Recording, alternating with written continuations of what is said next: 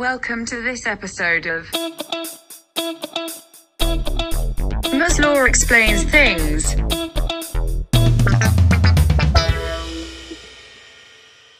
Hi and welcome back to another episode of Miss Law Explains Things.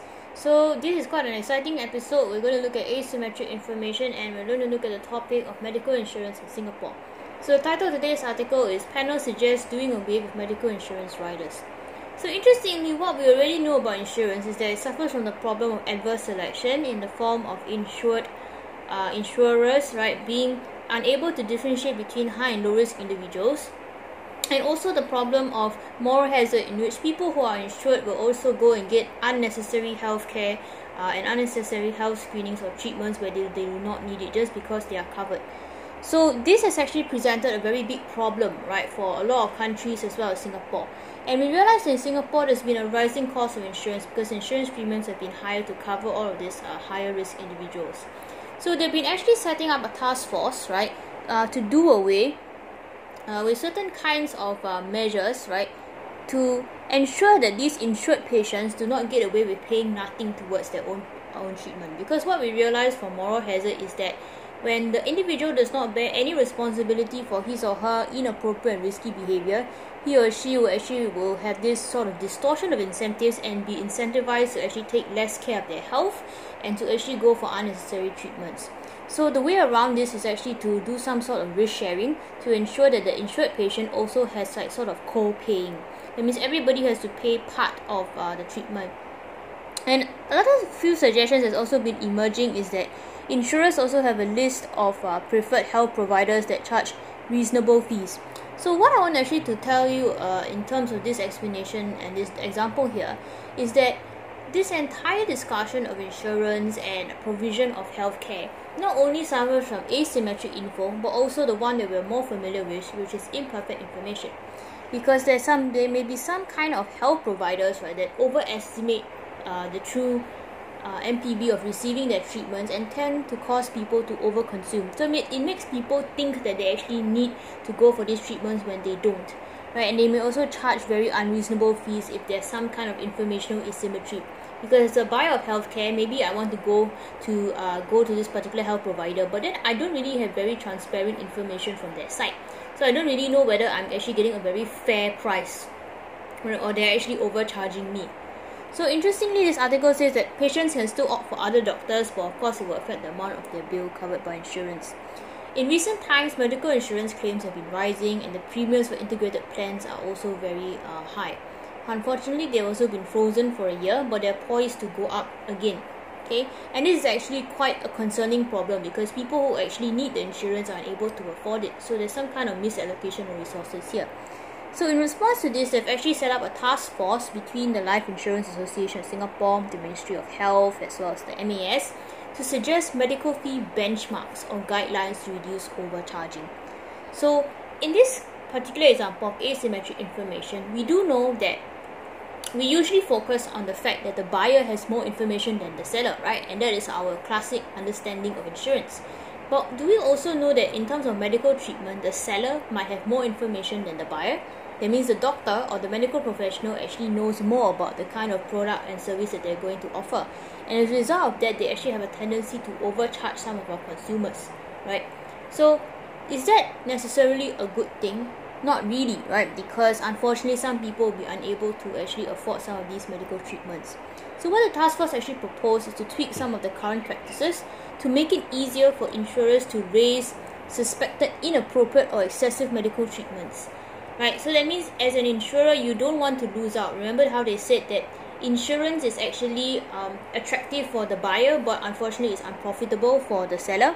So, this is what they are saying because if everybody goes to claim and they realize that oh i have this insurance right and i can go to this particular doctor because he or she will always you know uh, admit me and allow me to receive treatment and if i as an insurer pick up that everybody seems to be claiming from this particular you know medical institution then i can actually raise this suspicion right uh, to the singapore medical council which is like a watchdog right? So there's some kind of regulation going on. So there needs to be regulation to ensure that people do not engage in a risky and inappropriate behavior. Do you see that it's not only the fact that us as buyers, right, we might go and approach uh, some of these medical institutions for these medical treatments. There's also other parties and uh, people involved uh, in this situation, including those that are giving us uh, this kind of healthcare.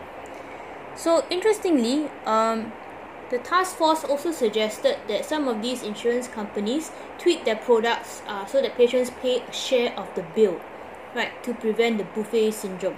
Okay, while ensuring that existing policyholders are not at a disadvantage. So what do they mean by pay a share of the bill? Basically, that is co-payment, right? To ensure that people actually take a greater responsibility over their actions and they do not go and unnecessarily uh, buy all sorts of uh, healthcare right, or go and receive different types of healthcare. Right, so the task force also urged greater consumer education so that people can also actively manage their health and healthcare costs, basically also to bridge the gap uh, between the MPB perceived and MPB actual. And MOH also said that this is very important because of the issue of co-payment. And that is a key tenet of a health of healthcare financing framework because it helps to guard against overconsumption and overtreatment. Right? Because if there was no co-payment everybody would just go and claim all of the different medical treatments that they can right under the insurance policy. But if there's some kind of co-payment people will think twice. People will become more responsible and so the article also notes very rightly that the absence of any co-payment may encourage overconsumption by some patients and over-servicing or overcharging by some healthcare providers, which eventually leads to increased healthcare costs and insurance premiums for all Singaporeans. So as a result, societal welfare right is not maximized and there's a misallocation of resources. As for the issue of medical fee guidelines, of course, there could be working with the healthcare providers to improve fee transparency so that we know what we are paying for, right? And we know whether or not there's some kind of benchmark.